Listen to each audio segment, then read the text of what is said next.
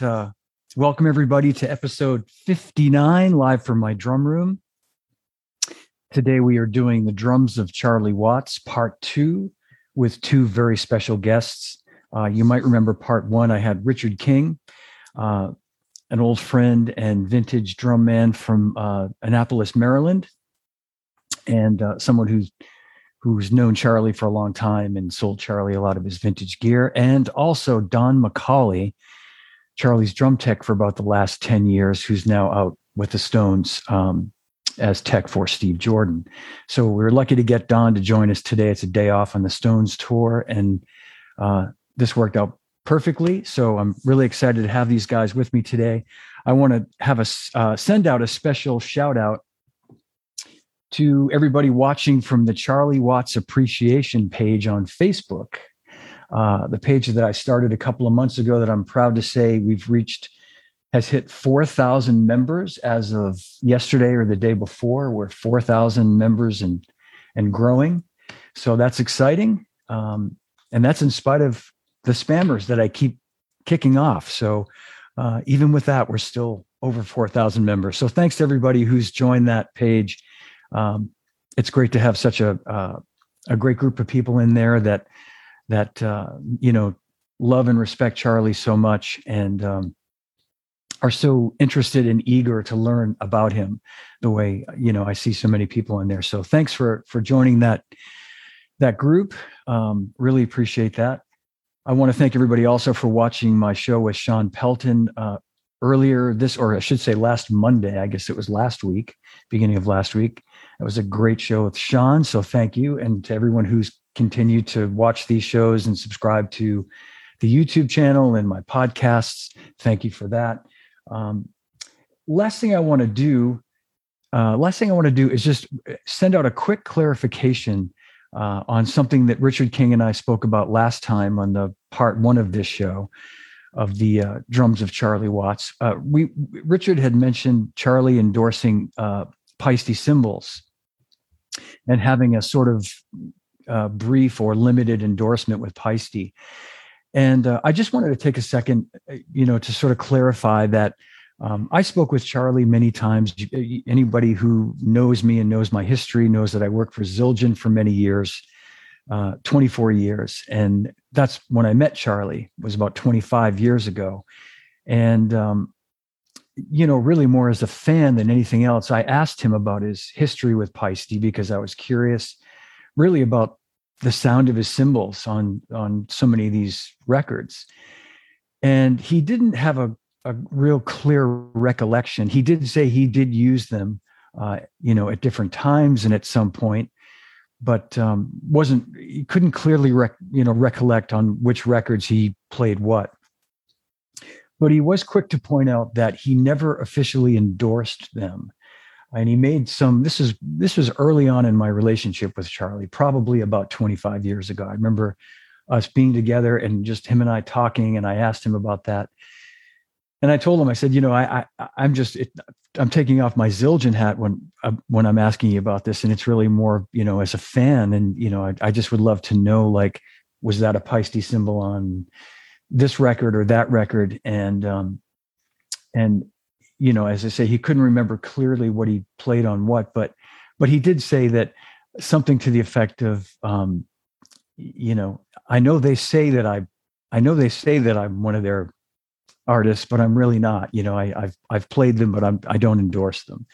Something to that effect. So um really out of respect and love for charlie i wanted to just clarify that um, because I think if he were still with us, he he would want to make that clarification, and only because he really never endorsed any company, um, even Gretsch drums, which he played from 1968 until you know last year or this year. He never really officially was an endorser, though I can I think he considered himself a Gretsch drummer, and he had over the years built and developed a relationship with the people at Gretsch, but you know, he never signed an endorsement contract with them. He played whatever he wanted to play. And uh, and that's what I I love the most about Charlie, and I think so many people love the most about Charlie is he was so true and so genuine and so um, you know, just just he was his own person when it came to that, you know. Uh, so I wanted to make. In fact, if you look at this this Paiste profiles uh, ad from or from their profiles book from 1972, he's listed playing Hammond drums, and I'm absolutely certain he never played Hammond drums. So, you know, it's one of those things where, um, you know, I think it's I think there were some liberties taken, and I'll just leave it at that. Um, so that's it. That's all I wanted to say about that. Uh, got a lot of great stuff to talk about today, and I don't want to take up any more time personally because my two guests have so many great things to share with everyone about Charlie. So, uh, without further ado, I'm going to bring on Don McCauley, Charlie's drum tech, and Richard King, live from my drum room, room episode 59. And here hey. they are, live. Hey, Johnny. Hi, boys. Hey, the flesh. Hey. Welcome to the show. It's our returning champion, Don McCauley. Yeah. I'm just bored. Something to do.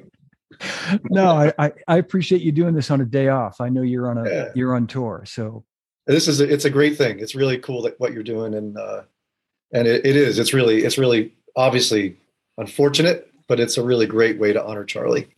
Oh, thanks, yeah. Don. I appreciate yeah. that. And and I, you know, and, and Richard, I, I appreciate you, you know, reaching out back, Uh, you know, whenever that was a, a few weeks back, and you said, Hey, we should we should do a show about Charlie's drums, you know, and we we've been doing all these other tributes and you know remembrances and and what a great idea to to do something dedicated to his gear. So thank you. Thank you. Yeah. It was, it was a team effort. Team effort. Yeah. Well, got the two best players in the team right here with me today. So, yeah. So where should we where should we start off, guys? Where would you where would you guys like to sort of uh, jump in or or kick it off? Well, it seems like Richard, you were on a roll earlier. You know, the the first one uh, with some good stuff, some really really cool information, stuff that you had done. So it seems seems fitting that you just continue. Okay some of that. Yeah, you know? yeah yep. I kind of want to bring up, you know, Chooch, uh, Chooch Magee. Um, he's the one that kind of brought us all together, and uh, and he kind of uh, made all this possible in a very disconnected or connected way, just a long series of a chain of events. You know, there's this wonderful book called Roadwork by uh, uh, Tom Mitchell uh, and Tom Wright. I'm sorry, and it, it features Chooch. There's a chapter in here dedicated to Chooch Magee uh, when he passed away. And this is this is Chooch's chapter, and it's a good read for if anybody wants to find it. Roadwork. It's all about the roadies, the famous roadies, and uh, and uh, Don is the the next generation of famous roadies. So it's good to have him here, man. Yeah, uh, absolutely. Yep. Yeah, and there's Chooch and I. That's in Philadelphia back in like uh, I would say 1997 or 1998. Cool. And uh, Chooch, uh, Chooch was a very busy man. Uh, because he had not only did he have Charlie's drums to tend to, but he also had to take care of uh, Ronnie Wood's guitars, and he also watched over Mick Jagger's guitars. So he had a lot of dro- jobs to do. And whenever I would talk with him, he would call me up or whatever. He was always busy, busy. Hey, Rich, I gotta get go. I gotta go. Charlie, Charlie's doing this, Mick's doing that. And he's just a very, very busy man, you know. And they really had him running from one end of the spectrum to the other because he he even when the Stones were on tour, were not on tour, he was always busy taking stuff to Mick at his house or going to Ronnie Wood's studio or helping Keith out with something. And uh, he's just an amazing guy, and uh, he did it all. And the funny thing about uh, uh, Chooch is he really wasn't a musician. He could kind of bang on the drums a little bit and twang on the guitar, but he really didn't play.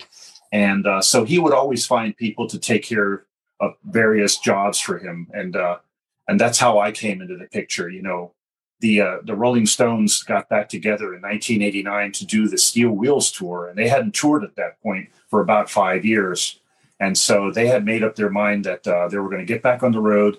And uh, by this point, uh, Chooch became the stage manager for all the road crew because, uh, or the crew chief. I'm sorry, because uh, up to that point, Ian Stewart was the crew chief and in charge of all the boys, all the lads' equipment for all those years. And when Ian Stewart passed away in 1985, by de facto, the next guy in line was uh, was Chooch, and you can see him in a lot of the old videos of the Stones playing, running behind Charlie or handing a guitar to Ronnie or whatever. He's a very very busy guy, and so he was always looking, you know, for things to get done, and that, that's where I caught, came in. He called me in the March or May of 1989 uh, and wanted to find a, a bass drum to replace the one that they'd been using, and uh, so I, you know myself, I'm kind of the guy that that uh, people call up. I do a lot of work with celebrities. For, they want to find certain things or get certain things done or repaired. They call me up. I'm not really a drum builder. Um, I'm not really a fabricator of anything like that, you know. And um, so uh, I, I contacted a guy named Ward Wilson down at Atlanta Pro Percussion, and I've got some pictures here of, of Ward uh, and we sent him a 22 inch Gretsch bass drum. Um, and these pictures just came up. I, I, mentioned Ward in the last video, and he sent me all these pictures that I'd never seen before. And so it was really grateful to see those. And uh, there was pictures of him uh, with the uh, with the drum when it was finished, and there's also a picture of the drum before he did any work to it. It was just a champagne sparkle round badge bass drum, and he uh, refinished it in the natural maple finish and uh, and that bass drum basically sat behind Charlie for many many years, uh, for many many tours, and uh, it got used on a couple of recordings on the Voodoo Lounge tour. Got used on some recordings uh, where they did some. They set up a little drum kit in the hallway, in the stairway. They set the bass drum and the, and the snare drum. That kit was that kick drum was used, uh, so it got used for a lot of different things, but. Also, in the Voodoo Lounge tour, they started doing this concept where they would have like a B stage out front that's Ward right now, Ward Wilson. And that's with the drum after it was all finished and cleaned up. And, and uh, he'd filled in all the holes. It had extra holes from different tom holders and stuff in there. And then he refinished it in like a really pretty maple. And that, that drum got a lot of use, you know. Mm. And uh, I'm really glad to see that uh, that he. I'm really glad that Ward provided all these photographs. And uh, from that point on, um, we, we were on contact to do a lot of things. Now, what happened also is when we delivered that drum to uh, Charlie in the in the fall of 1989, when they were doing rehearsals for Steel Wheels, we also brought some other drums with us. I brought a Gretsch Green Sparkle drum kit, and I also brought a couple of snare drums. And Charlie ended up buying that Green Sparkle kit and uh, he just absolutely fell in love with it. He wanted to use it with his uh, with the big band, with the, the, the orchestra, the Charlie Watts Orchestra is what we wanted to use. And um, he really uh, was really excited about it. And so after he bought it, I took it back to the shop, and uh, he Chooch called me up about a week later and says, "Hey, Charlie wants all the hardware done in gold, uh, 24 karat gold, you know." So we sent every bit, every piece down to Nashville to a place called Advanced Plating, and this is the only piece I've got left. Um, there's the snare drum from from the kit when we put it together, and as you can see, it's just a green spark with just a perfectly stock uh, snare drum, and we had all the hardware done in gold. And Charlie was so so tickled with that kit that he ended up uh, having a suit made to go with it. And I think you've got a picture of that in your uh, of, of the Charlie with that suit. And he says, and he sent me a photograph from that session. And uh, not too long after that, it was featured in a in a magazine uh, in England called Rhythm Drum Magazine. Oh and yes, yep.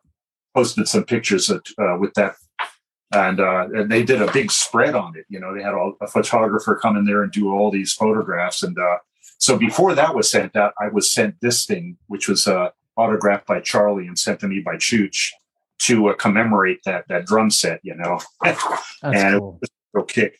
And I don't think he ever really got to use it. You know, I, he was. I asked him why he didn't use it, and he basically said that it was so pretty that he was afraid that something was going to happen to it. That he he just wanted to. He just loved looking at it, and I think he even brought it to his house. God forbid.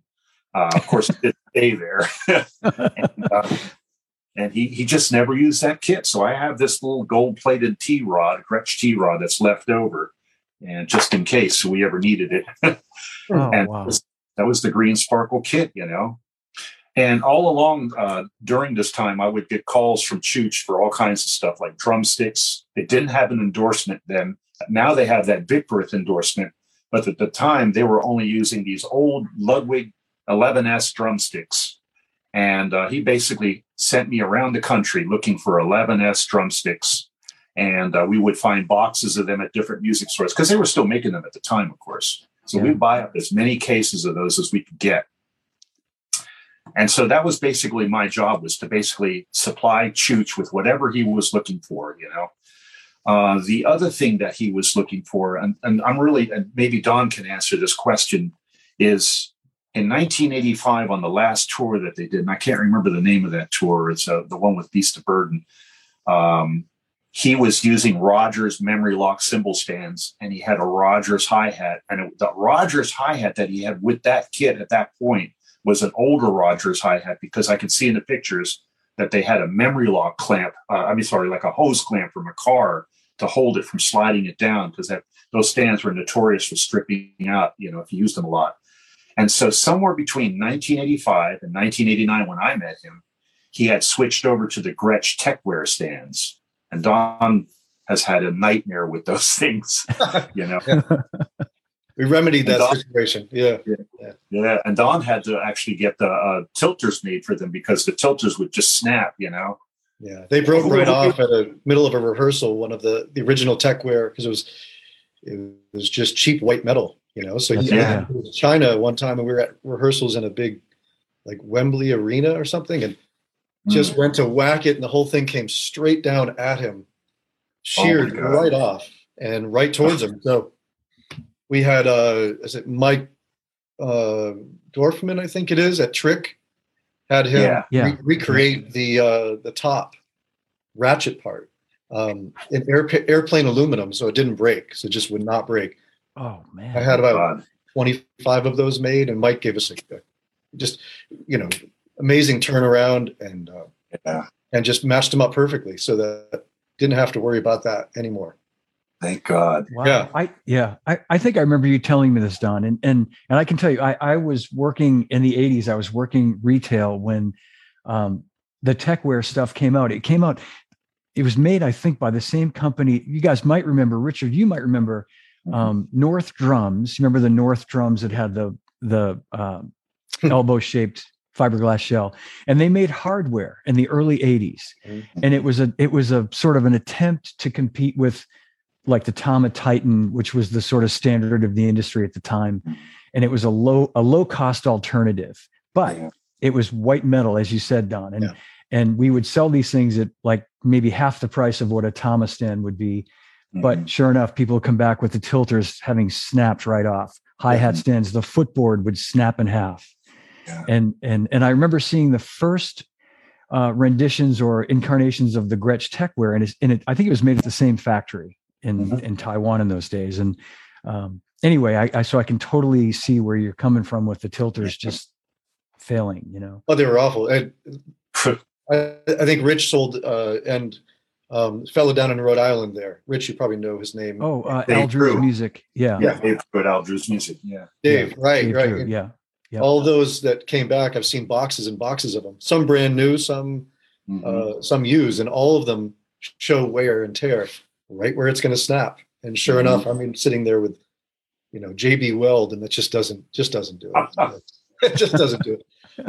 I don't mind repairing them but i'd rather it not to not to think about it so I'll never forget flying into Chicago with uh, two flight cases with about eight or ten of those techware stands new in the box, and I brought them to Chooch, and he was like, "Great, put them in storage," and they disappeared from wherever. exactly yeah I don't think Yeah. they- They're probably still in the, in Chicago somewhere, floating around that stadium.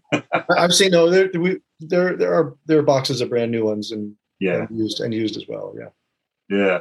And Save Charlie every- that never wanted to change. Once he got hooked on those tech wares, nope, Yeah. not changing them. right, right. Never wanted to change. Yeah, I, that that's interesting too. That that um, I, I remember seeing those on the kit at one point, and I was surprised that he moved away from the Rogers uh, Swivomatic stuff because that he loved that stuff, and it was so good. That Rogers stuff was made so well, you know. But yeah.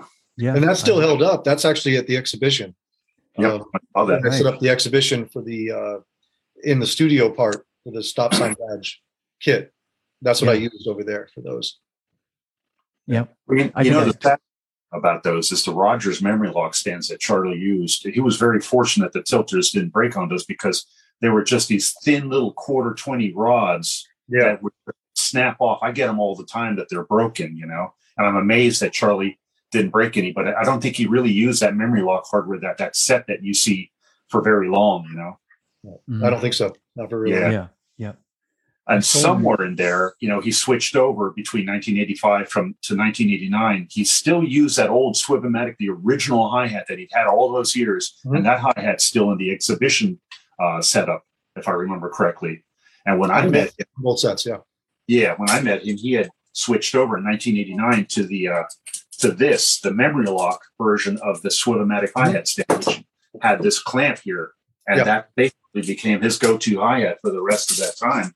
And between Dave, Drew, and myself, we sold him probably 20, 30, 40 of those hi hats still in the boxes, you know. Go figure. I've I've maintained all of those and and and made sure that they're little rubber gaskets. They don't hit when you when you release the hat, yeah.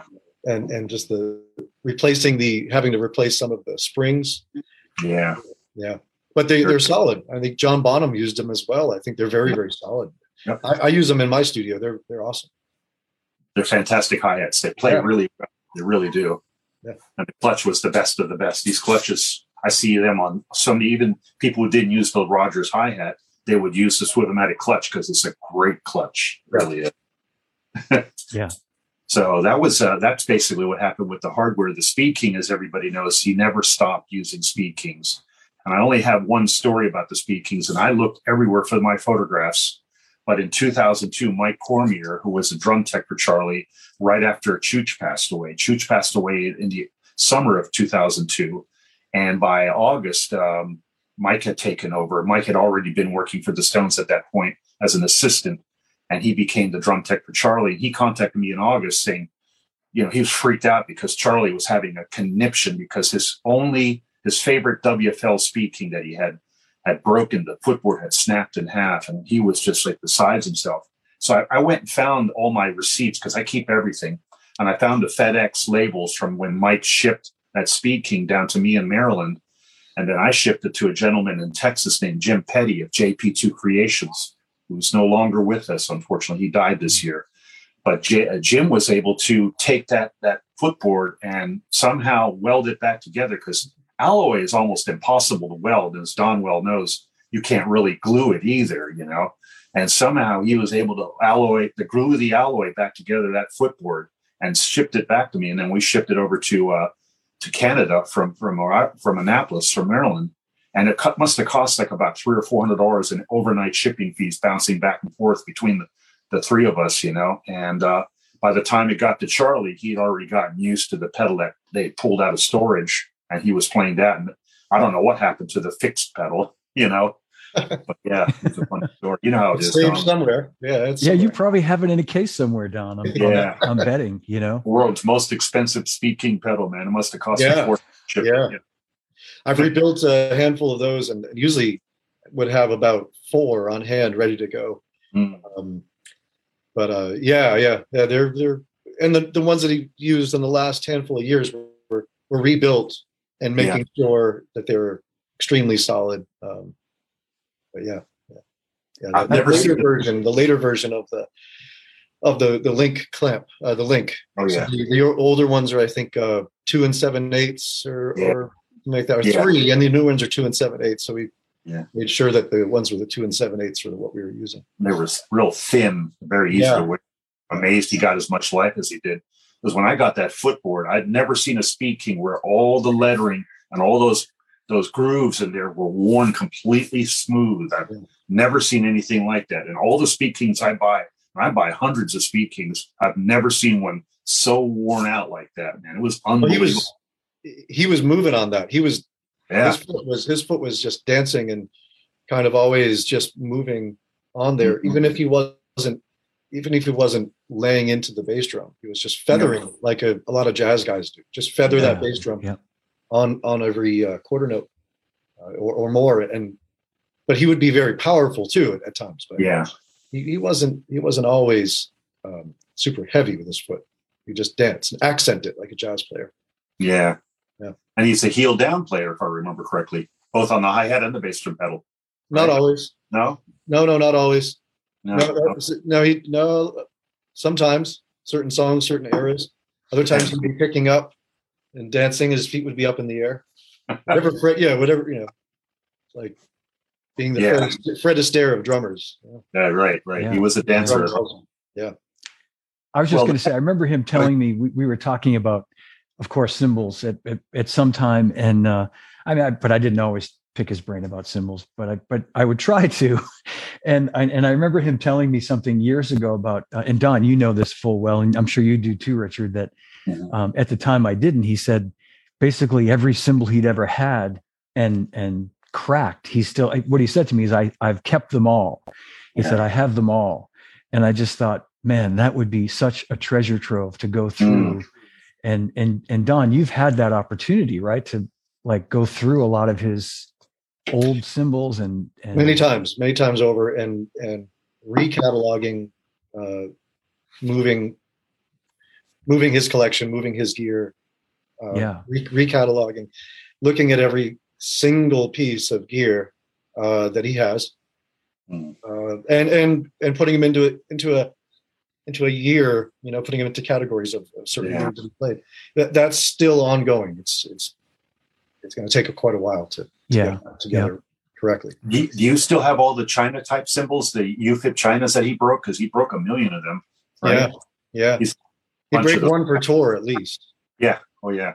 You know, every we've been touring the past nine years. Oh, there's a that came out of where the black uh the stop stop sign badge black nitron kit that came out of that case um, Mhm. along with a bunch of other cymbals right there but uh but the chinas yeah you know we've been touring pretty heavily for the past nine years Mhm. uh, you know, five months a year, um, and and he'd go through quite a bit of cymbals.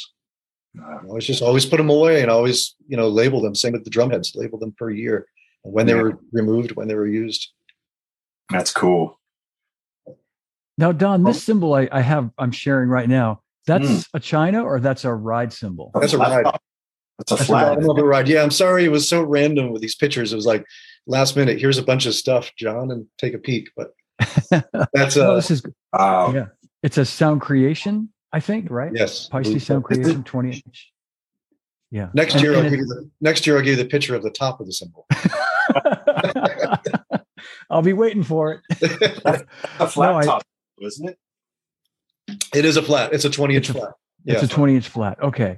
Um, no, this is this is gold because this is the stuff that if it wasn't for you, like having a peek at this stuff and you know, this is the sort of mystery stuff that people wonder about. You know what I mean? It's it's um um and and I know I I think you sent me pictures of of like Paiste Chinas as well as UFIP Chinas that that you found and Yes, yeah. There's a, there's a lot of Paiste, uh, different Paiste things. You know, I through the years, I believe you know it's hard to say when people say, "Oh, he used this from this period to this period, and this this year or this, this month until then."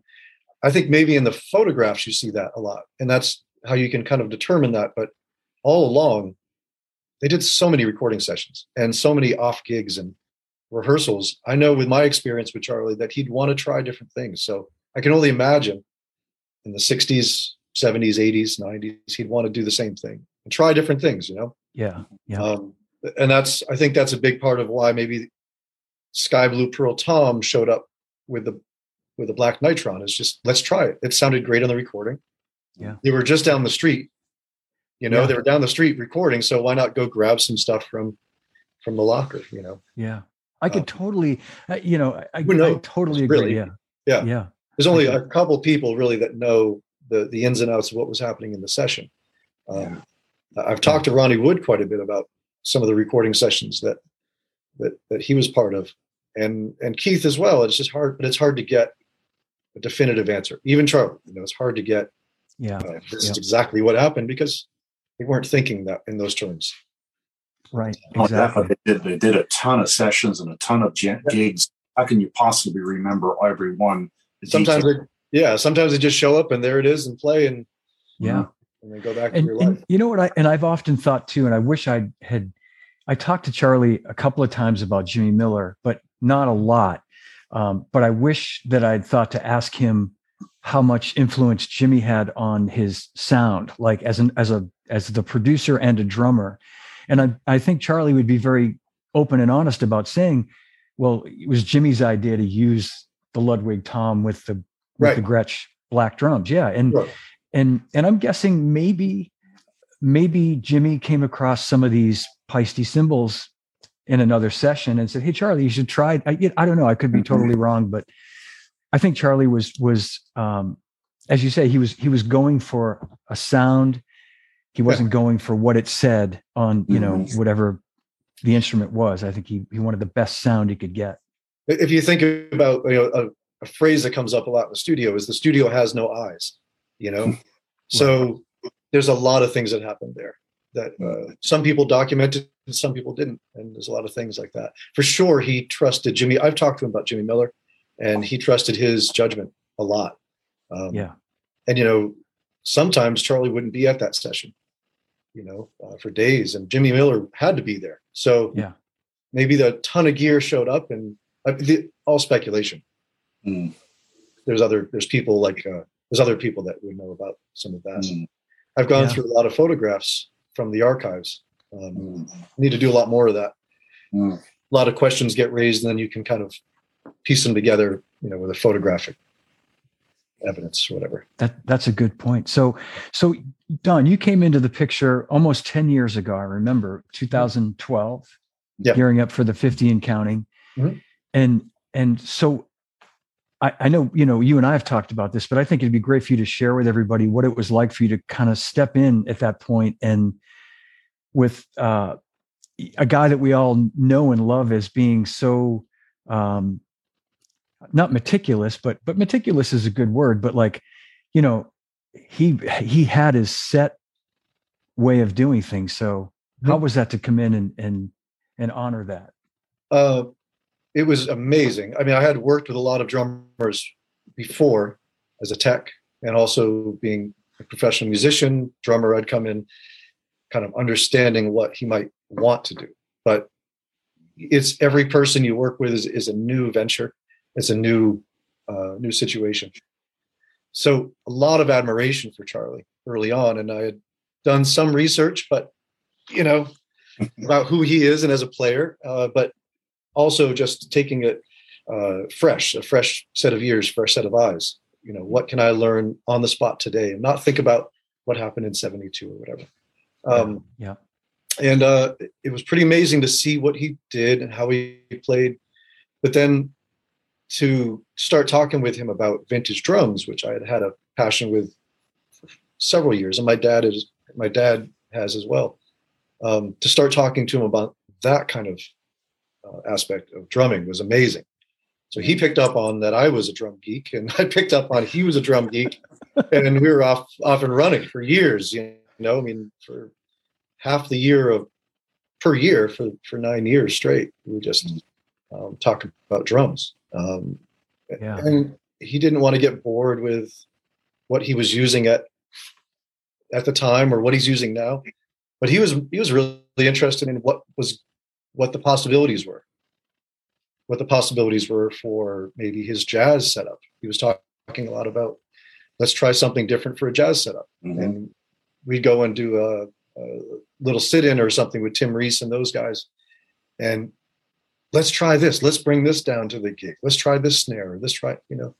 Mhm. so that kind of stuff happened a lot. Wow. um, and different things came into the picture throughout the years that I worked with him. Every year, he had me restore a lot of drums, all of his Stones gear for the exhibition, and also the blonde kit for the stage. Um, That's huge. he trusted he trusted me to do those things because I'm a custom furniture builder and a drum restoration guy. So Yeah. it I didn't try to convince him to do these things. He just took interest in me, and I had major interest in him.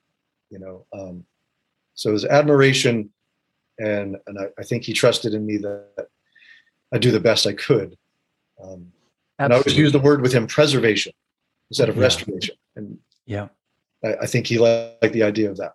Um, Mm. He didn't want to change anything. He wanted to just maintain what was happening.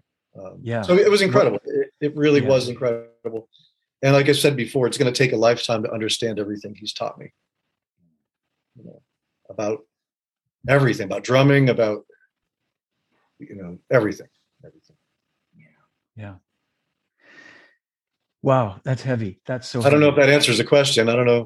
No, it absolutely does, and I and I just want to add to that that it's that I, I think you're being humble because he he trusted you so much. I mean, um, I, I certainly got that when I'd be around you guys. I mean, it you you would have thought I. I mean, I, I remember meeting you that first time in 2012, and you you would you know you had just stepped in, and then a couple of well, I guess six months later, I saw you in Boston, Mhm. and it was like you'd had the gig for 10 years, and then a couple of years later, it was like you'd been there forever. It really was. I Mm. mean, it was there was Yeah. just so much of a connection between you guys, and so much trust, and and just like you said, the fact that he let you preserve his blonde Gretsch kit, which is like Mm. right. I mean, that's that's Mhm. huge. That's It it really needed it. You, knew it, you knew it. I mean, yeah, I'm, I'm a little adamant about that. I'm like, man, look at the bearing edges. They're just they're torn up. yeah. Uh, and and all of the drums, quite honestly, were were that way because they take the bottom rims off for recording sessions, or, or, or who Yeah. knows how it all came together. But they all the blonde kit was the edges were really really chewed up on the bottom and the top actually. Um, so I had to. Uh, I think I sent you some pictures on that, John. I'm not sure if that's yeah. Yep. I'm. I'm if you want to take a look at those. But uh, the floor tom in particular was really chewed up, the top bearing edge, the bottom bearing edge. So uh, as a woodworker, I filled it in um, with some three part epoxy that we I've used a lot for furniture restoration, um, and it, it has a property so it still sustains like wood and actually is wood, sculpt wood. It's called. And instead of cutting the edges on a on a, uh router, um, I have a sanding. I have sanding blocks for different edges, and 30 degree round over. I would just sand it out. My friend Joe Montaneri helped me. I trusted in him to actually cut on the router on the router for the bass drum, the front Mm. edge of the bass drum brim, uh, bearing edge. Sorry. Uh, he came in and assisted me on that. Um, just you know, got them back to where they really are going to have a wide tuning range and, and will sustain throughout a night. And he loved it. He absolutely loved it. Um, took all the lugs off, packed them with felt, made sure all the springs were operational, um, and uh, yeah, just really kept them going. Yeah, man. We had a question, and this this is this leads up, to, I think, for for a great question for you, Don.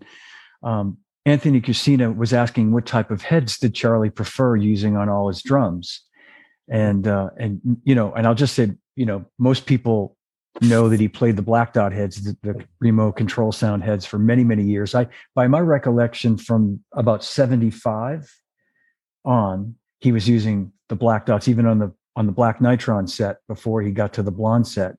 But then fast forward to Don McCauley's influence, 2019. hmm What happens? Well, he it was more so. I brought another drum in. I brought another floor tom in with a coated ambassador head, like he had done in the early '70s, as an extra floor and another bass drum doing the same thing. And he says, "Well, let's try that on these drums because we're going into the studio." And he said, "Let's try the the coated ambassadors." Um, went into Henson Studios to record some stuff, and he I said, sure, let's go for it. I kept the same exact black dots that we had on there to make sure I could put them right back on. Uh, we used them in the studio. He loved them. I, I suspected we're going to switch back for the tour coming up. He says, no, let's leave them on for the tour. and I says, okay, it's up to you. Of course, it's your thing. And they sound wonderful. But he Yeah. said, there's my floor tom. My floor tom is back. That was his, that was his, you know, answer to that was, there's the floor tom. It's it's got all the the note, all the tone that I want again, um, and he loved it. You know, there's nothing like the the the coded um, the uh, the black dots for projection. They sound great in a stadium. They really project. but coming from a studio to go into it into a, a live show, you know, they sound they both sound great.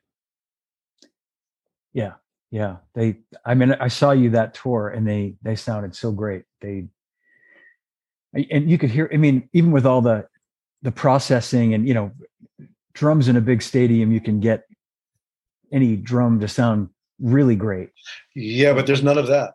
Not with us. Uh, well, Dave that Natal, it, yeah. Dave Natal who is the front of house engineer uh, is a drummer and he'll have none of that. There's no there's barely any limiting and there's no gating. There's nothing. It's what we put into the microphone is what you hear out front. Okay and that's yep. that's very powerful so you do hear the difference in, in the heads yeah yeah uh, you 2019 do, tour you, you, hear the sound differently than you do 2018 tour yeah and anthony asked about the uh, the resonance side and those were clear ambassadors they were starting in 2012 okay. actually. And Natal, Dave Natal had a lot to do with that. He said, I want a little more sustain in the drums. So they took off the black dots on the bottom. But he's like, that's what Tony Williams did. Why would we want to change it? that's right. yeah. yeah. It's always about what, what another jazz drummer has done. You know, I want to do it. He, yeah. Oh, that's great. I know. I know can't go wrong. You know, when you copy Tony's head setup, I mean, yeah. that's okay. But sure, man. Yeah. yeah, that's that's great, outstanding. Uh, and and Rich, you you talked about last time. You know, we talked about the whole uh, UFIP China. You know, the China thing continues to be such a um, interesting subject for people. You know, like when he started using it. Um, you know, I, I know there's uh, Todd Todd Little, who's on the Facebook appreciation page, who might be watching this right now. I don't, I'm looking to see, I don't see him here, but he could be watching. Uh, we've talked about at different times about Charlie using a Paiste China. Mm-hmm. And my guess is it might have it might have been during when the time you were selling them UFIP Chinas, or maybe before that, but before, yeah. Before, okay. And I speculate that maybe speculated that maybe they were in Europe and he had cracked the UFIP and couldn't get a replacement and Chooch might have gone out and bought a Paiste somewhere at a, at a drum shop, you know, which were they were plentiful in those yeah. days. But um, yeah, this you've got some... from the previous episode that I supplied to you that shows Charlie playing a maple kit with the Rogers hardware, and there's a uh, Paiste China type right where the UFIPs are now. You know, I believe yeah. the chicken came before the egg on that one. I think he used the Paistes first, liked what they did, but then he heard the UFIPs and liked them better. I think that's what happened. That's my theory, anyways. I don't know that for mm-hmm. sure. Yeah. Interesting. Okay. Yeah. I, I don't, I don't know. I just, I remember seeing, I know that the, the first time I saw him using one um, in 78 on the Some Girls tour, mm-hmm. um, I didn't know what it was until I saw, finally saw a photo, a sort of close up photo and, and it, and it was a UFIP, but it doesn't mean that he didn't use the Paiste before it. And then, yeah, yeah, yeah who knows, but who knows what, uh, what happened or how they got switched over from one to the other. Yeah. Yeah when I met yeah. him in 1989, he was thoroughly using the UFIP from that point on. I never saw him ever deviate from that. Never saw him change. Yeah. You know? Yeah. Yeah. But yeah, the, the, weights, the weights on those cymbals have stayed the same relatively. Um, the weights that we would order from uh, Alberto at UFIP were about 1,300 grams. And I think the older ones that I saw, I weighed those as well. I weighed all the, the series of cymbals, even back to the Sky Blue Pearl kit stuff that went with those. Mm-hmm. But the but the UFIPs were roughly around 1,200 to 1,300 grams each yep. one of them throughout the, all of those years. So okay. he liked that sound, and I'm not sure about the Paistes. I haven't weighed those um, or done sound files of them to match them up, but it, it, they're very similar.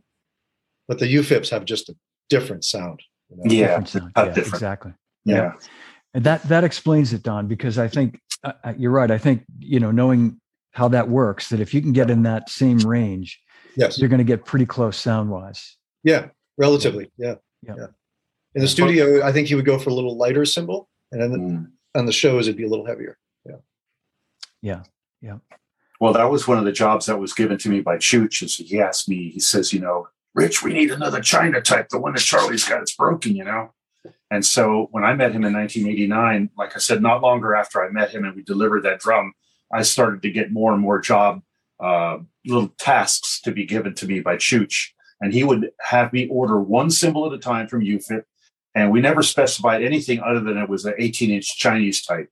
And uh, we would pretty much get the same cymbal every time. And it would cost him like $500 a cymbal to get them. And we had to wait and get customs and pay taxes on them, and it was uh, it was crazy. That's one of them right there. You know, that one's broken as you can see, as they all are probably. and, uh, yeah, we went for a number of years like that, uh, buying one at a time those cymbals, and finally, you know, I was like, Charlie. I mean, when I went to Chooch, I said, Chooch, this is crazy, man. You can get these things for free, you know.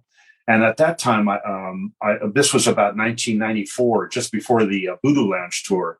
I, I called up the uh, gentleman. I had just by chance met this guy named Alex, who was the um, the director of a company that was taking over the distribution of UFIP, and he had bought some blue Vistalite Ludwigs from me, and he's and he had on his letterhead, you know, president of distribution, and we do UFIP. And, oh, great! So I, I uh, faxed him at that time. That's back in the days of fax. And I said, hey, can we get some kind of like limited endorsement of UFIPs for Charlie? And uh, he was like, no problem. Great. You know, so uh, we put together an order of cymbals and they sent like 60 of those Chinese cymbals.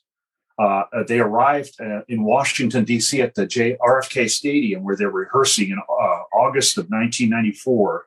And they sent a whole pile of them and this is one of those cymbals uh, that I have today.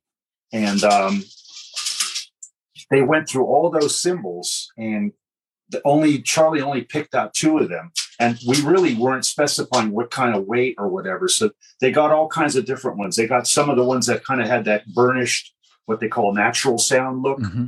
And then the other ones were your typical, like a A Zildjian, just a standard brass look, you know. And he just picked out two of them, and got, he said, "I don't want the rest of them," you know. And I was a, I was a, as a gift for putting this all together. I was given this one, and then the one behind me up on the wall, which is signed by Charlie, you know. And from that point on, he was had a silent endorsement with you as he did right up till this year, and you know. Mm-hmm. And Don was able to I think when Don came on, he was able to specify the weight and the size and the type of cymbal they got because prior to that, we were just getting whatever the natural sounds or the nat, you know, some had rivets like this one, and some were just a plain, and he would just use whatever, you know. And uh, one of the things that happened at that 1994 when we got those UFIPs, uh, he had one of the natural sound cymbals, and it had a big chunk broken out of it. And so we had it uh, down. There's a, a metal shop here in Annapolis, and we took that cymbal down. He cut the cut the cut the uh, the, the the break out of it and put like a U-shaped cut into it and Charlie used it for like another week, and then it just fell apart. You know, yeah. somewhere in Don's collection, you're going to see that one with a kind of a big U in it. You know, and it's a yeah. natural sound one with the brown looking cymbals. Still sounds good. Yeah. yeah, he's talked. Yeah, he's talked about how, you know, like how that he he used to say to me, you know, I almost like defending his position for not wanting to try a Zildjian China. He'd say, you know, the UFIPs have the sound or something. He'd say, but they do split you know I, they they i split them pretty quick he said and i can only drill them so much you know and then they're and then they're gone. Yeah. And i you know and i would always tell them like look i'm i'm not trying to i'm i'm just trying to offer if if if we ever landed on one that you liked. And don you know to your expertise like if we had landed on one that was that was a certain gram weight i you know i i would have then said you know we can we can get you a quantity of these or something but i never mm-hmm. wanted to ever you know I, I respected that he I think part of it was he he looked up and and saw that cymbal that he knew and and mm-hmm. recognized, and that that's was, it. Made, yeah, he was comfortable with it, and exactly, exactly. Yeah, that's the sound that he has, and and he's he uh, is why change? What's the reason to change? It sounds mm-hmm. great, but Zildjians sound fantastic on the hats. They sound great on the 16 inch crash, mm-hmm. and yeah. Uh, yeah, they each one has its own placement. I think I think that's a big part of it right there. I think one of the reasons they broke also is because he played them like this instead of how a lot of guys put them upside down. He always played them like this, and it puts a lot of pressure on the edge there. And I think it's it, it destroyed well, not destroyed, but it's easier to crack that way. You know? And and you know, and, and also you're right, and I and I think just uh, from a background of working in a cymbal company, and I used to tell people this all the time that played Chinese cymbals, the edge itself there's a stress point on there to you know as, as you point out richard that that's sort of a natural stress point for a cymbal to crack. But when you play it as much as Charlie did, um, which he did, he played it really as his main crash, and it often as a ride cymbal too. You see him mm-hmm. playing the groove on that thing, you know, eighth note riding, yeah. and uh, and sometimes he'd play it like a like a jazzer, and sometimes he'd whack the shit out of it, you know. Yeah. And so you, yeah. you could you can understand why. yeah, he didn't hold yeah, back. I get it. He was a powerful. He was a powerful hitter if he mm-hmm, wanted yeah. to. He, he nice, delicate, delicate touch, but he could certainly lay in if he wanted to. And uh, yeah, his UFIP over to the side, to his stage right side, um, is a swish, and that was what he called the crowd roar. You know, he wouldn't really crash on that; he would just ride on it, and mm-hmm. that was much more of that was where the what he called the crowd roar was much more yeah. cymbal. Hey, hey, Don, can you talk a little bit about the the legendary flat ride that 18 inch Italian yeah flat rides?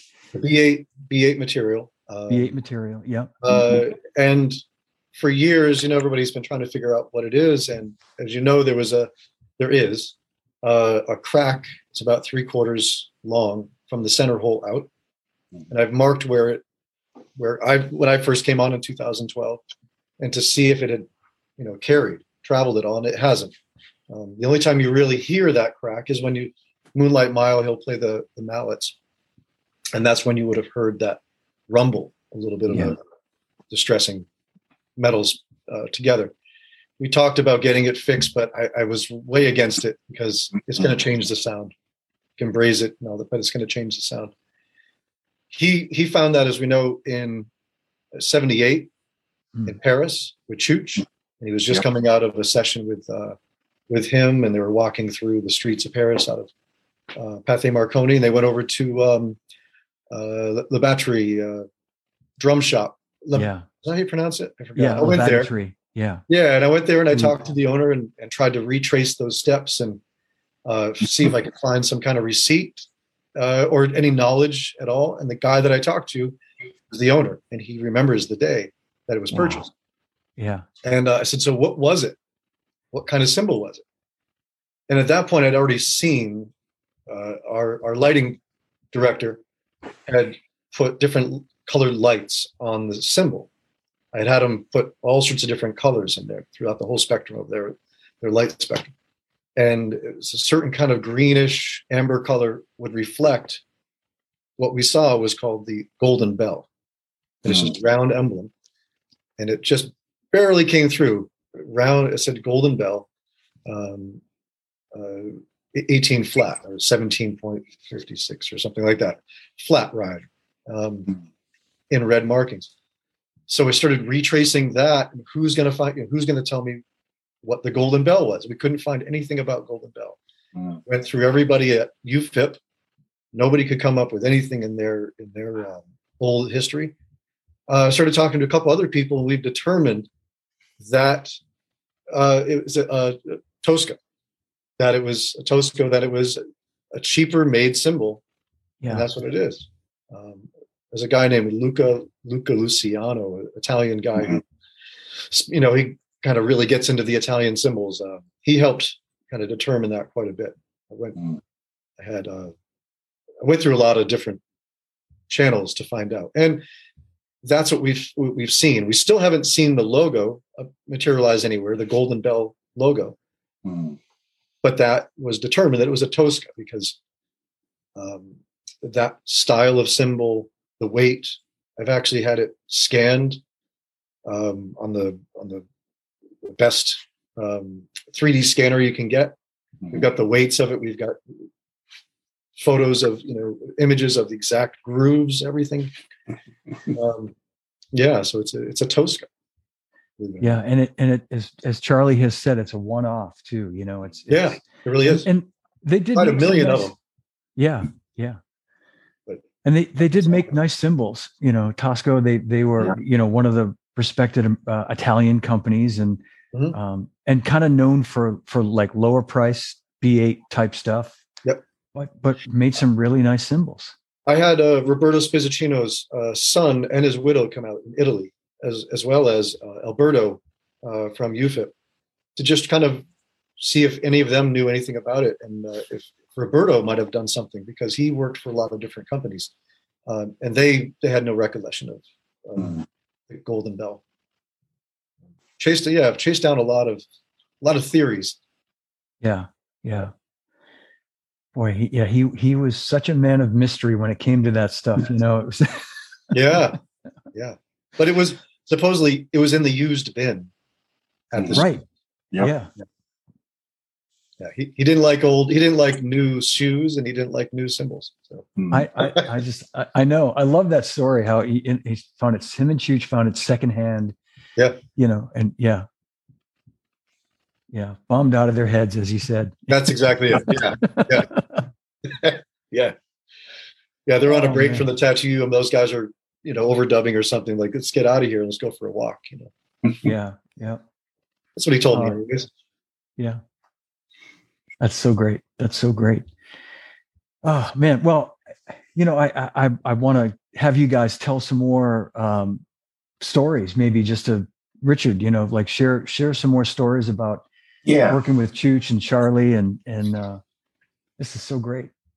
Well, uh, probably the next thing that happened uh, after I first met them in 1989, uh, they finished the Steel Wheels tour, which went on forever. I mean, they just kept coming back and went to Europe and then back to America. It went on for like two years, and when they finally finished uh, in 1992, Charlie wanted to jump back into his favorite thing to do, which is the jazz, his jazz trios, his jazz tentets, his jazz orchestra.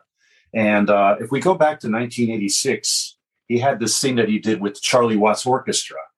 And yep. um, this was an, ex- I, I, wouldn't call it an experiment. It was just something he was dying to do. You know, he just loved jazz and he wanted to play jazz in a big band.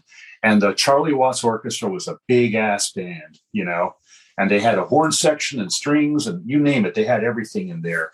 And uh, if you look in this uh, this tour program, I got I was given to this by Chooch. There's some little pictures of the.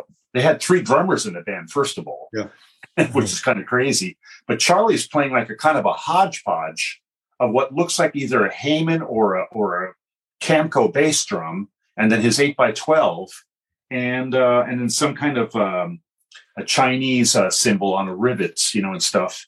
And uh, so he would do these projects from time to time, and uh, a lot of times he would just throw together a drum set and and play.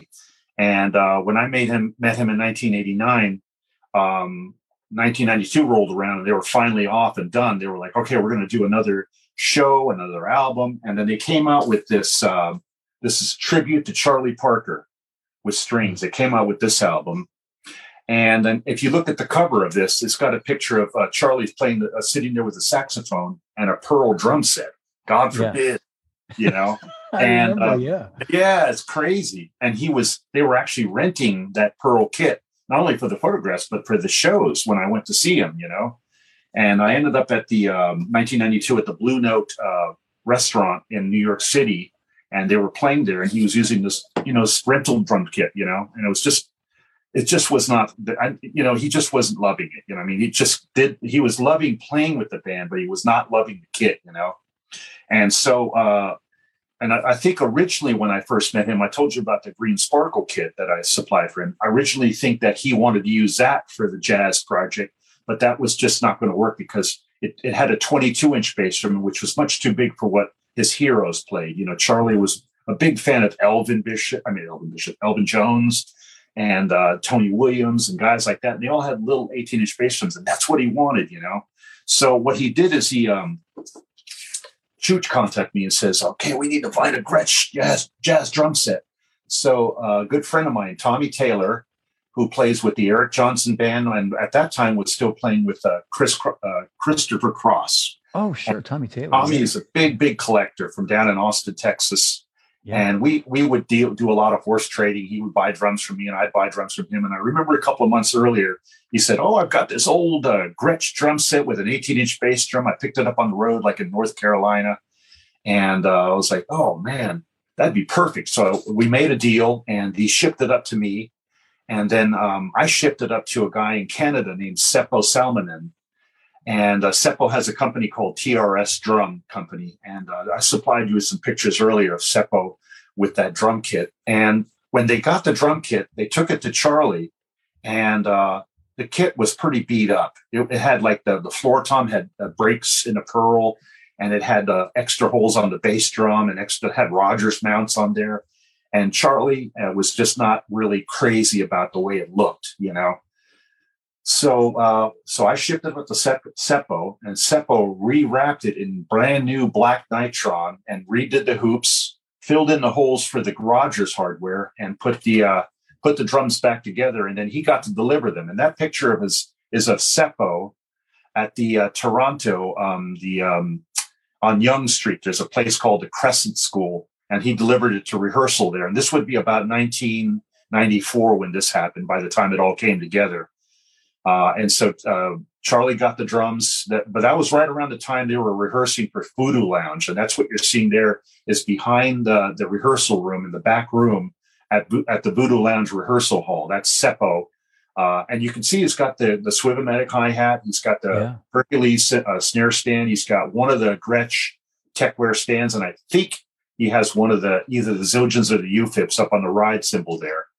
And uh, and Charlie's you know got to check it out, and uh, that set basically came with a 14 by 18 bass drum, an 8 by 12 ride tom, a 14 by 14 floor, and a 16 by 16 floor, plus a matching five and a half by 14 name band snare drum, all in round badge. And once Charlie got Beautiful. that set, he used that for quite a while. And then, like John said later on um, in the in the early 2010, 12, whatever that was, he started using different drum kits for his jazz projects. And I know that Steve Maxwell supplied him with an identical kit, but it was a newer Gretsch classic or made in USA uh, series kit that was in the same finish. Right. So, yeah. Yep. Look and so when, when, you look at the um, the flyer for the this is from the Blue Note. This is the flyer that they used used for the Charlie Watts Tentet from the Blue Note, and also when they performed at the Ronnie Scott's in London, they used the same uh, flyer here. And uh, not too long after that, they did an article uh, on Rhythm Magazine, and uh, and he's featured in this magazine with that black drum set after it's been all nice and cleaned and polished and, and re- refinished, and and he used that for quite some time. So I was really happy to be part of that. But again, I didn't do any of the actual recovering. All I did was I located the set, brought it to Maryland, shipped it up to Toronto, had Seppo work on it. So when I asked Charlie about it not too long ago, um, he basically thought that Seppo had brought him the kit. He said, "Oh, I got that from some guy in Canada." I said, "Well, actually, you got that from me through Chew from Tommy Taylor." And uh, Seppo did all work. So when Seppo delivered it, Charlie associated the the purchase of that kit with Seppo, thinking that Seppo had got it.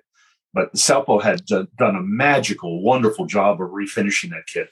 And that's still in the collection today, you know. So I'm really, really glad to see that that's still being used. And you'll see it in all kinds of the different Charlie Watts uh, CDs that came out, the Tentet CD. Uh, all these CDs have uh, Charlie playing the black kit for many years. And then more recently when he did the shows at the Iridium, and then he did some shows at Ronnie Scott's. Those were all with different kits uh, that uh, that either Steve Maxwell or Don was able to put together for him. I don't think he really used that that kit anymore, but he, I know he was really happy with it when he got it. He was just had a big smile on his face.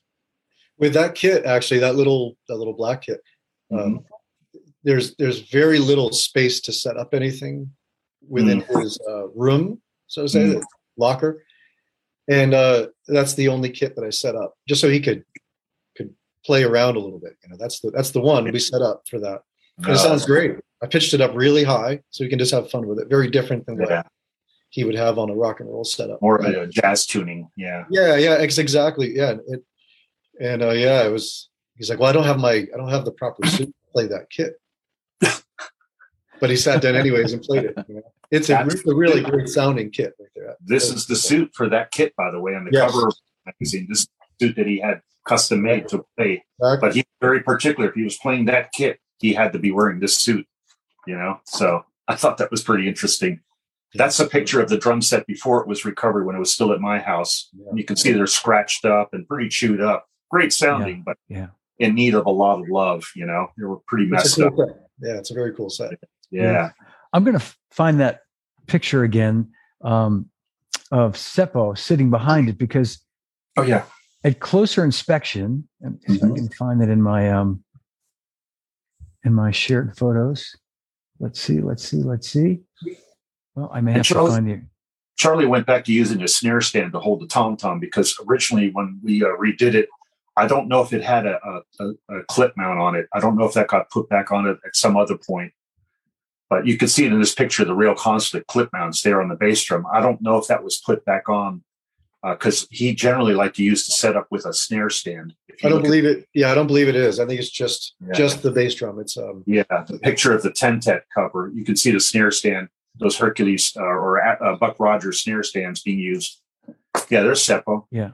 So you know what I'm thinking? Looking at that ride cymbal, mm-hmm. when I saw Charlie um, in '97 on the B kit, he was using a Canadian K Zildjian ride cymbal mm. that looked like it was from the 70s. Mm-hmm. Um, and I it was either a 20 or a 22. I think it was a 20.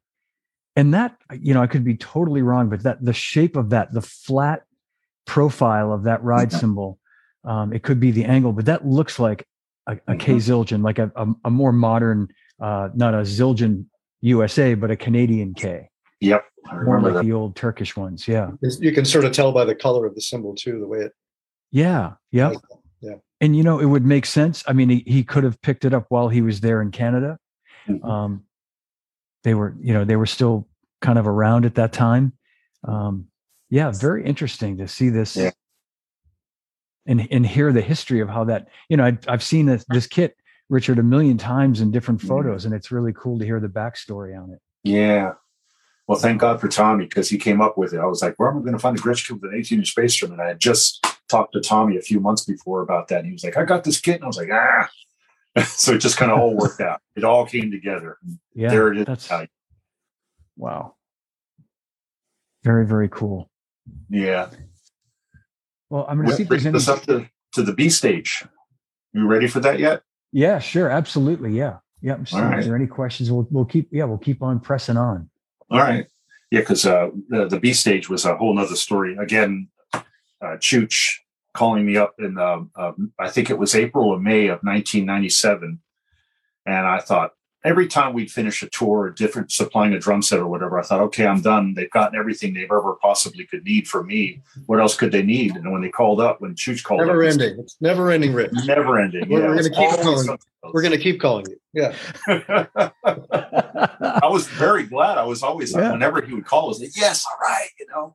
Um, he would call up uh, about this. Uh, he called me up, and originally in, May, he said, "Oh, we need to find like a vintage drum set, Gretsch, like with a 22, you know, 13, 16, and like an anniversary sparkle." That's what he had his mind set on.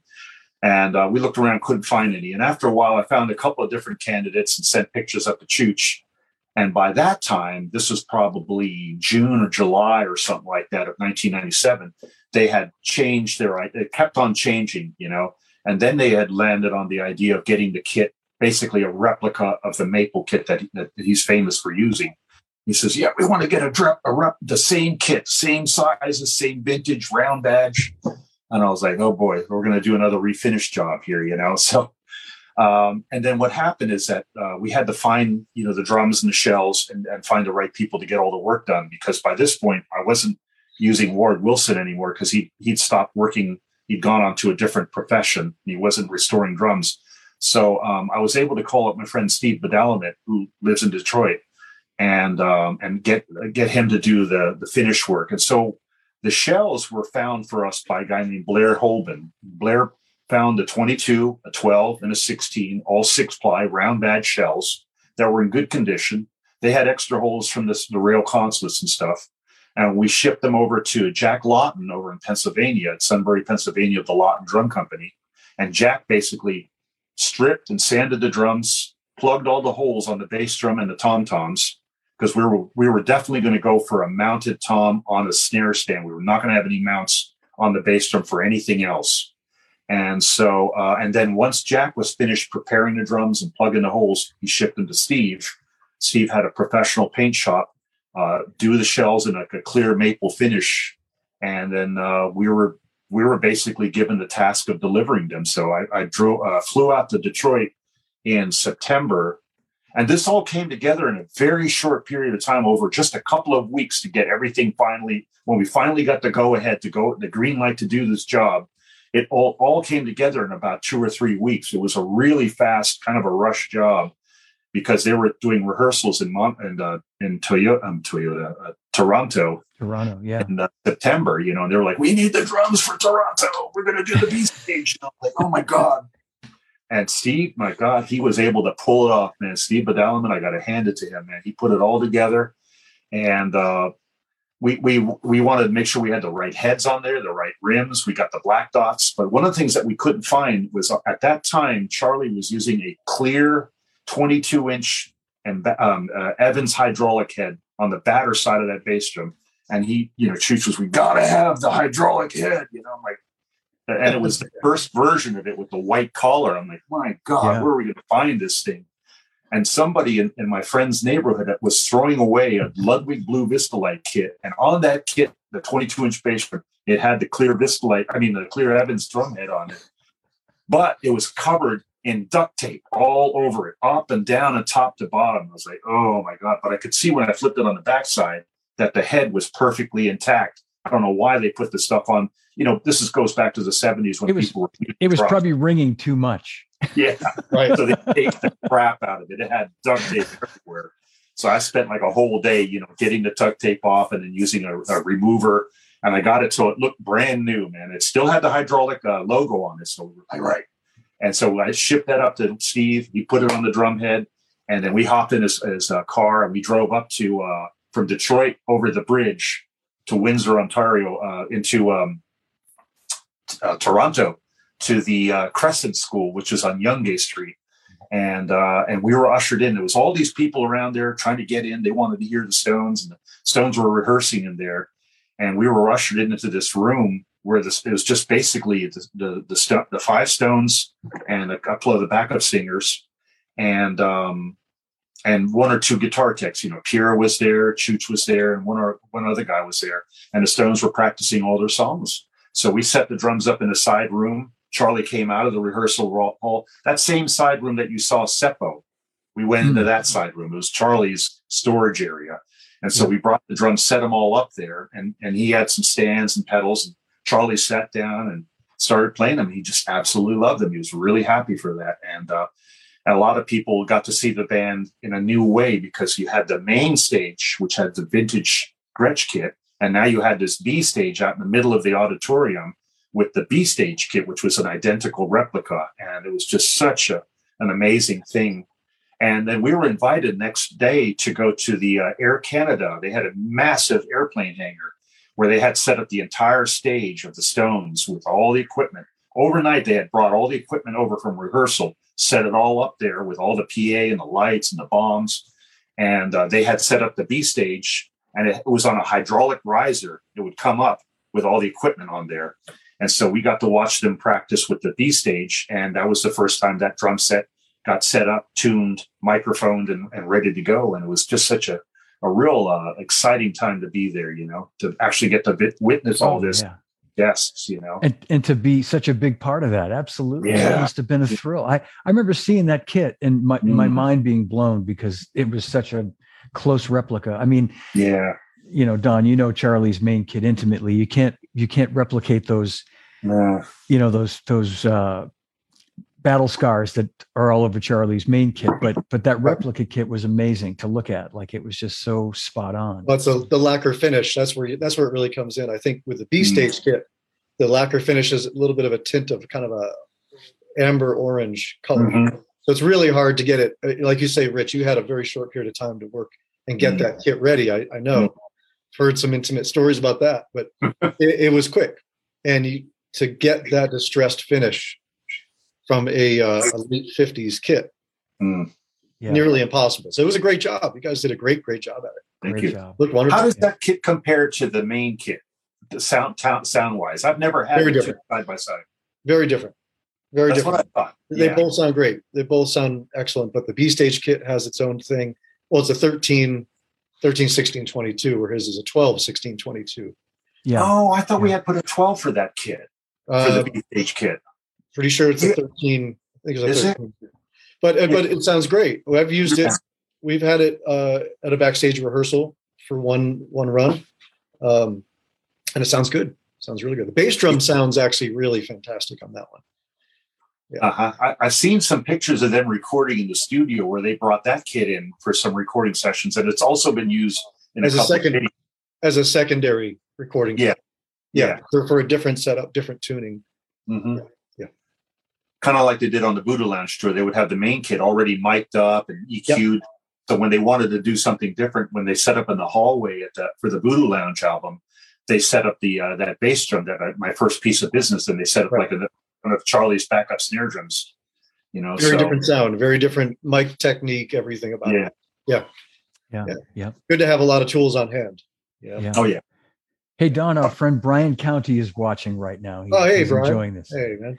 Shout out to our friend Brian, local local guy here. Local drummer, guy. local local fan. Yeah. Good guy. And uh, and have a question for Don from uh, Anthony Amodio, who's asking if you can maybe just talk a little bit about the, the tech process for setting up Charlie's drums, like as far as um, how Charlie would like to have his gear to be set up, tape on the carpet, uh, Sharpie on the stands. What Mhm. what tricks of the trade you might have uh, implored to do that? What he would like to do, and then what you know, uh, the things that he, he he wanted to make sure of is that everything was uh, angled properly, the way he wanted it properly angled. Uh, you know, early on in the '70s, he had his rack tom facing kind of like what Steve Jordan is doing now, where it, the angle of the rack tom is facing stage right. You know, Yeah, yeah, upstage right and you're kind of going backwards where he had his what he wanted later on was that his 12 inch rack tom was really facing straight at him uh, i think that was because he did so many hits on the rack tom rim Mhm. and the floor tom rim it wasn't always hitting in the center of the drum he was always he kind of like bounced off of the rim a lot so Mhm. the rim of the rack tom was very very important and to make sure in the basket that it was sitting in it wasn't getting choked it wasn't getting closed up so that it had a lot of Right. sustain, tons of sustain and uh, Yeah. With the floor tom the same thing. It, he thought it, it it didn't ring enough. We don't put any muting on whatsoever. There's no Mhm. those gels or any gaff tape. There's nothing like that. It's all wide open. So that it rings as much as possible. And um, so that was a big big part for him. He didn't want his bass drum to be flat. He wanted to have some note. He wanted to have a, yeah, you know, something to reflect off of him. It's very similar to the 60s sound. He wanted that reflection and and note in the room so to say. Um, little things like that. Clean. Yeah, carpet very clean. But he wasn't he didn't demand these things. It's just that it's charlie watts so you're going to do your very best to do you know Mhm. to get it to get it right and for him to feel super comfortable. Um, so but as far as any little tricks or techniques i don't think he changed much at all of his setup so you know you introduce things and you put like vince wilburn had brought in this gorgeous cymbal on the left hand side the stage left which was the crash of doom that was a huge addition so Mhm. Yeah. finding space for that on your stage left side riser was a huge thing. We had to move everything over one full inch yeah. to the yeah. right. That's a huge deal. it's a huge, huge deal. Mm-hmm. But you know, as far as like spike marks on his uh, carpet, things like that, there were no tape marks, nothing. It was all indents to where the the stands and the drums were placed. Um, so it was you know, there's no no uh, reflective tape when the lights are hitting it, things like that. Um, I think his biggest thing, he just trusted me to to make sure it sounded great. But his biggest thing was let's try different snare drums because Mhm. he's known for his snare drum sound, Mhm. his hi hat and snare drum sound, I should say. But the snare was always the big thing. Yeah, yeah, You know, is is it is it uh, is there enough? Is, is it the right tuning? Is it is it too ringy? Is it too high pitched? Um, we tried a few different things. Studio, of course, was a little bit more detailed, but live, we just sound we found a great sound, stuck with it. yeah, Um, once you found something you like, you stick with it. I think that's his Yeah. big thing because he can pull notes out of anything. Mm. I've seen him pull notes out of drums that were rented drums or like, like the jazz gig that we he would go sit in with. Who knows what he's going to be playing? He just found the tone. You know, Yeah. as long as the angles were right. That's what it was. Yeah.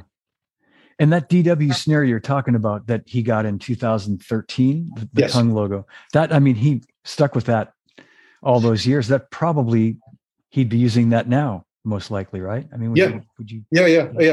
At least to finish off the um, the no filter tour. That's for sure. Yeah, At least to yeah. finish that off. John Good handed it to me in 2013, and it just sounded excellent uh, right away. Didn't have to do too much. I pitched it up a little higher, uh, loosened the bottom heads a little bit more near the snare beds, so that it didn't have as much buzz on the snare, and let it open up.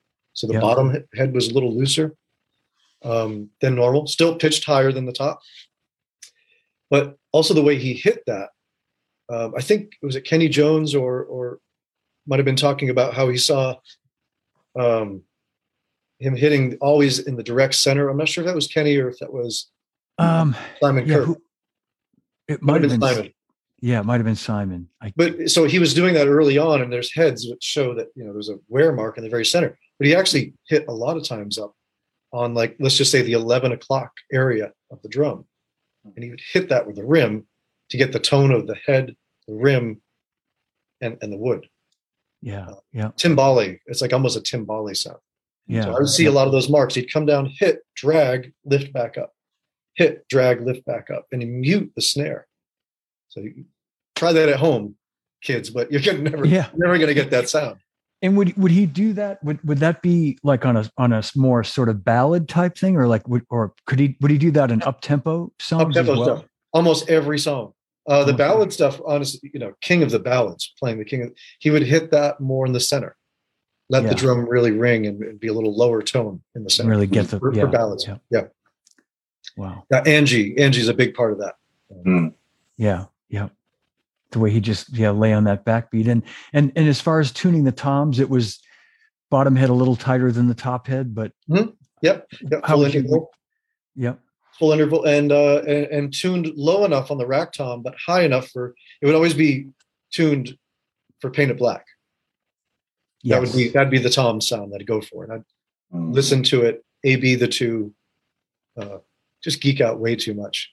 But that's great information. I didn't know that. That's huge right there. That's The you're right, brown sugar and same with like brown sugar for the floor tom. Those are reference points and to use for that. Uh, Beast of Burden, the bass drum sound for Beast of Burden. If we could try to get the kick and snare sound to sound like Beast of Burden, those were those are the benchmarks that we tried to set. Um, I don't know if he really ever knew I was doing much of that, but I hope hope he heard it. You know? I was going to ask you exactly that. I want did did you ever discuss that with him? Not really. You just No, we did, we did, you but, did. Okay. Yeah. but you know he didn't. It's like, all right, sounds great. Yeah. Yeah. Wow. Wow. That's that's that's great information, man. That's yeah. Yeah. A little more in Because, depth in the studio than it was on the on the live shows, rehearsals or studio. A little more in depth. You know, we we get into pitching it correctly. Yeah. So. Yeah. I mean, uh, and I'll just to jump back. I mean, the the as you say, the tom, the interval between the the rack tom and the floor tom is huge because Mm.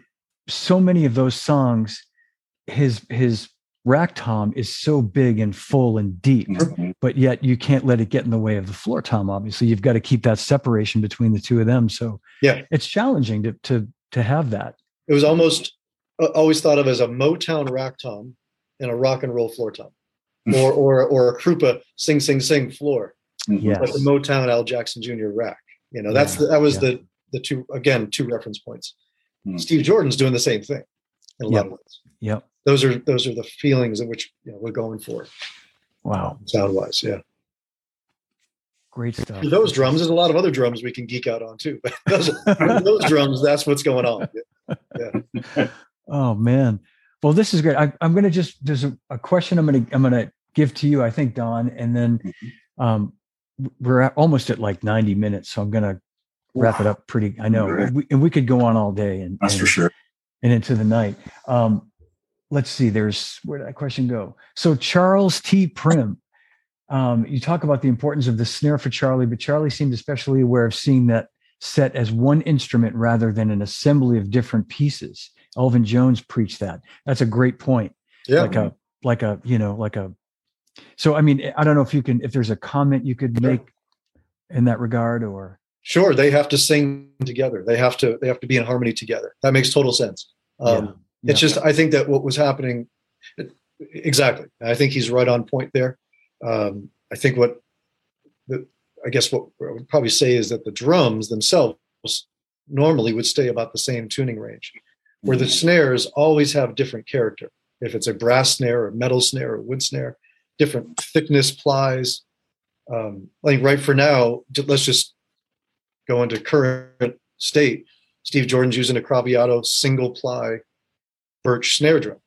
It's a very different sounding snare drum than Charlie's 10 ply DW or even the collector's um, 10 ply, mm. the 610. So each drum, each drum is going to have its own character, but trying to marry them to the kit is very, very important.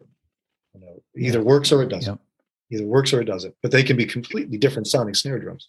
But it does. It has to. You have to think about it as a single unit. The whole drum kit has to sing together and be in harmony together. Yeah. Yeah. Yeah. And, you know, and not to confuse or or and this is is not uh, I can I agree completely, and I and I I see what what Charles is saying as well. But mm-hmm. I've always looked at Charlie's kit almost like a like an orchestra, like like where everything works together as a as a complete unit. Yeah. But he could get the voices he could get from different parts of the drum kit, and a small drum kit, I think, mm-hmm. are just it's he he doesn't get enough credit or or notoriety, I guess, you know, or appreciation for what he was able to draw from two tom toms, a bass drum, a snare drum, and most usually, you know, two cymbals and a hi hat. Yeah. Um, and and and and it, having it all come together as one voice is uh sure. it was just a it was a work of art, you know.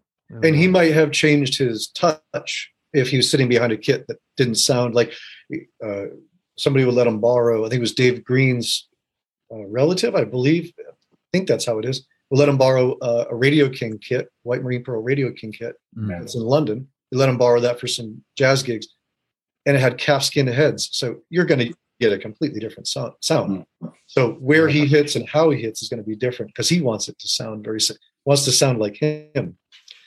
So yeah, I think it, he's just a master of that. He knew how to he knew how to get tone out of, out of yeah, absolutely. Yeah. Last question. Um, Anthony Amodio is asking about the legendary stick bag that Keith Moon gave to Charlie. do you know the story behind that, Don? Did he did he tell you that story? Uh, yeah, yeah, yeah. Um, oh shit, what is his name? Um, Mooney's Tech. Uh, oh, his was name, it Bill Harrison? Thank you very much. Yes, Bill Harrison. Yeah, yep. Wonderful guy.